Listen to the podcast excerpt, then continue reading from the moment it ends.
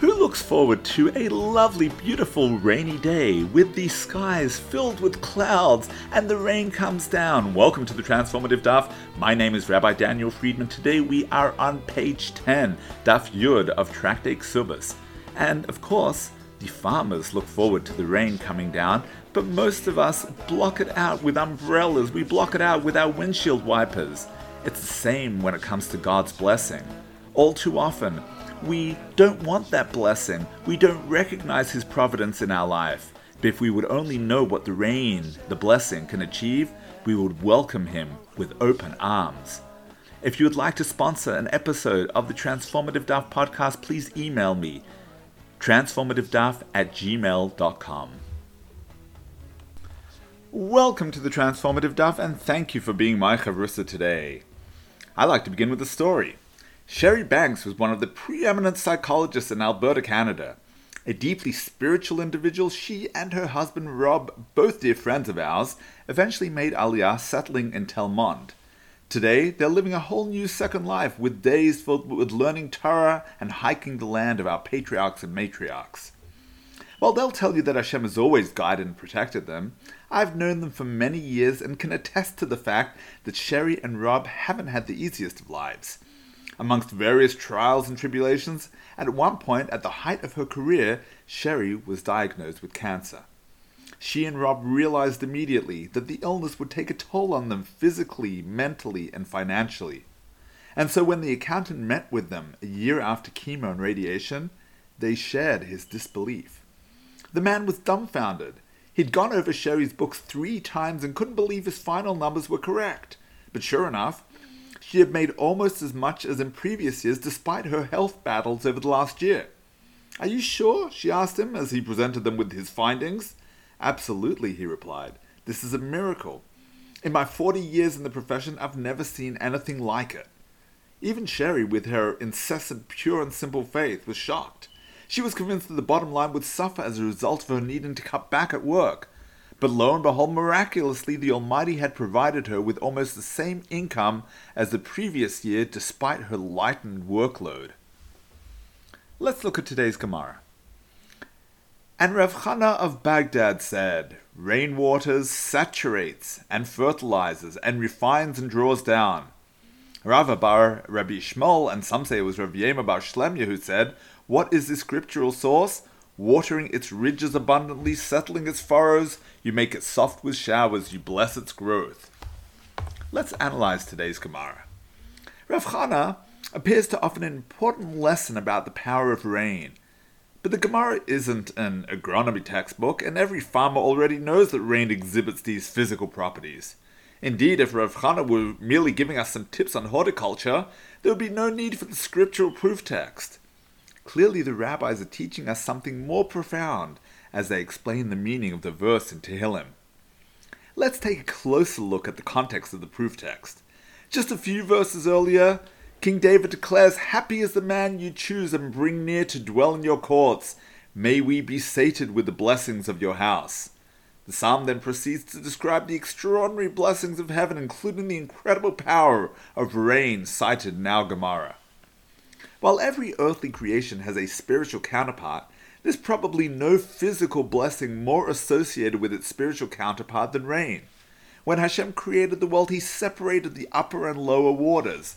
The Netziv explains that the upper waters are the way that the Almighty provides the world with an abundance of goodness and loving kindness. And so, the lower waters, the rain, the earth's physical sustenance, is reflective of its spiritual partner. The fields may suffice with the right measure of physical heavenly nourishment. We human beings, however, require the intangible blessings of Hashem's goodness and loving kindness. When nourished by the upper waters, Rav Chana offers five sustaining features of rain. How might these be understood in terms of the life giving blessing heaven imbues us with in our lives? How do we become the happy ones chosen by Hashem?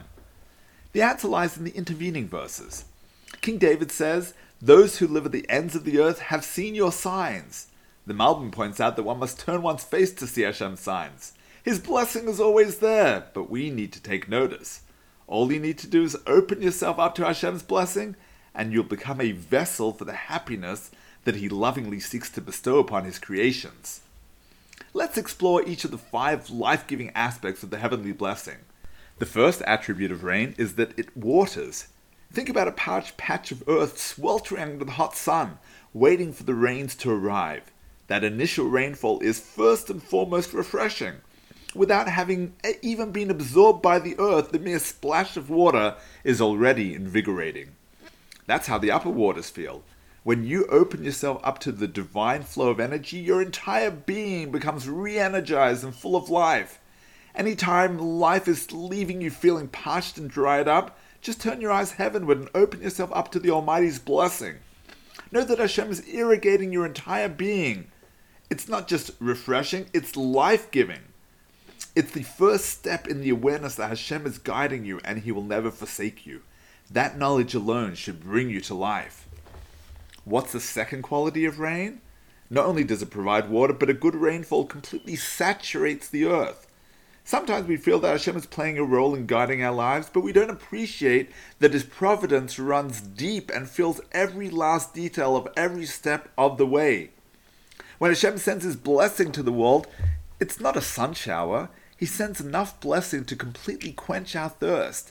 The Almighty's blessing is limitless. Third, a good rainfall serves to fertilize the earth, opening it up to release micronutrients in the soil, including zinc, manganese, copper, and iron that are essential to plant growth. Likewise, with divine blessing, you can transform yourself from within. The Creator has endowed you with divine energy. Your neshama is godly. You have special hidden powers. But in order to release those nutrients, you need to open yourself up to Hashem's flow of loving kindness. When you accept and embrace the divine flow of energy, you'll discover an inner strength that you didn't know you had. The fourth benefit of rain is that it refines the soil and plants. It leaches the various salts that have accumulated deep down beyond the root zone and washes off mineral deposits, dust, and pollutants that have gathered on the plant leaves. Likewise, when you open yourself up to the divine flow of energy and allow your life to be directed by heaven, you become a stronger, better, more refined person. All the dirt that obscures a person's ability to make the right moral choices is removed, and you're afforded the ability to think and act with clarity and purpose. And the fifth property of rain is that it draws down. It forms the bond between heaven and earth. Likewise, the divine energy connects the spiritual with the physical, elevating the physical and drawing down the spiritual light into this world. The verse in Tehillim describes the fifth aspect as blessing its growth. Blessing is the flow of energy from heaven to earth. Growth is the flow of energy from earth to heaven.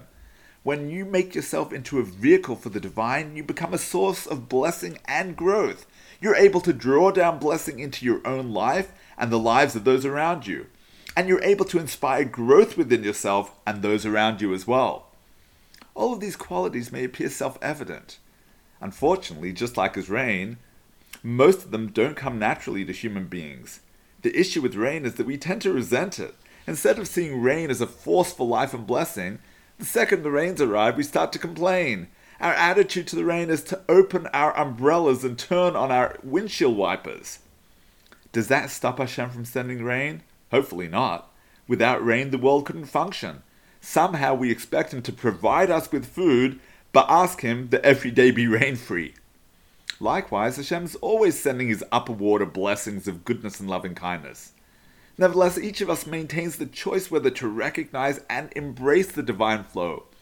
We have the ability to choose whether to acknowledge the daily miracles in our life or to block out the divine providence working wonders in our life. When we embrace the rains of the upper waters, Hashem sends ever greater miracles into our lives. The more we appreciate, the more He provides. The ability to be a receptacle for blessing doesn't happen overnight. It's a five step process that includes rejuvenation, saturation, fertilization, transformation, and growth actualization. Rejuvenation means accepting Hashem in your life. Saturation means accepting that He fills your life. Fertilization is the release of your inner divine power. Transformation means to become the embodiment of the divine will and growth actualization is the power to be a source for blessing and a shining example for all. Sherry and Rob decided many years ago to become receptacles for the upper waters. They lived their lives knowing that Hashem's rain is pure goodness. That's why the miracles in their life never cease. the more you accept and embrace the divine flow, the more powerful that flow becomes. May you merit becoming a vehicle of Hashem's blessing and a miracle for all to marvel. Wishing you a transformative day.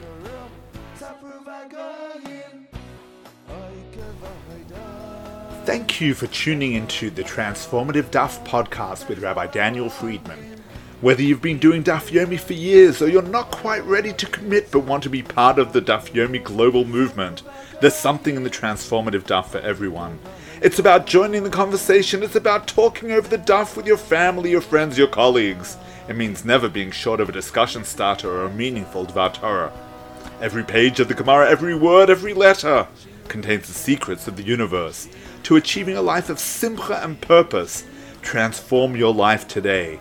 The Transformative Daf is published by Mosaica Press and available at all good Jewish bookstores and online from mosaicapress.com. Thank you, The Transformative Daf.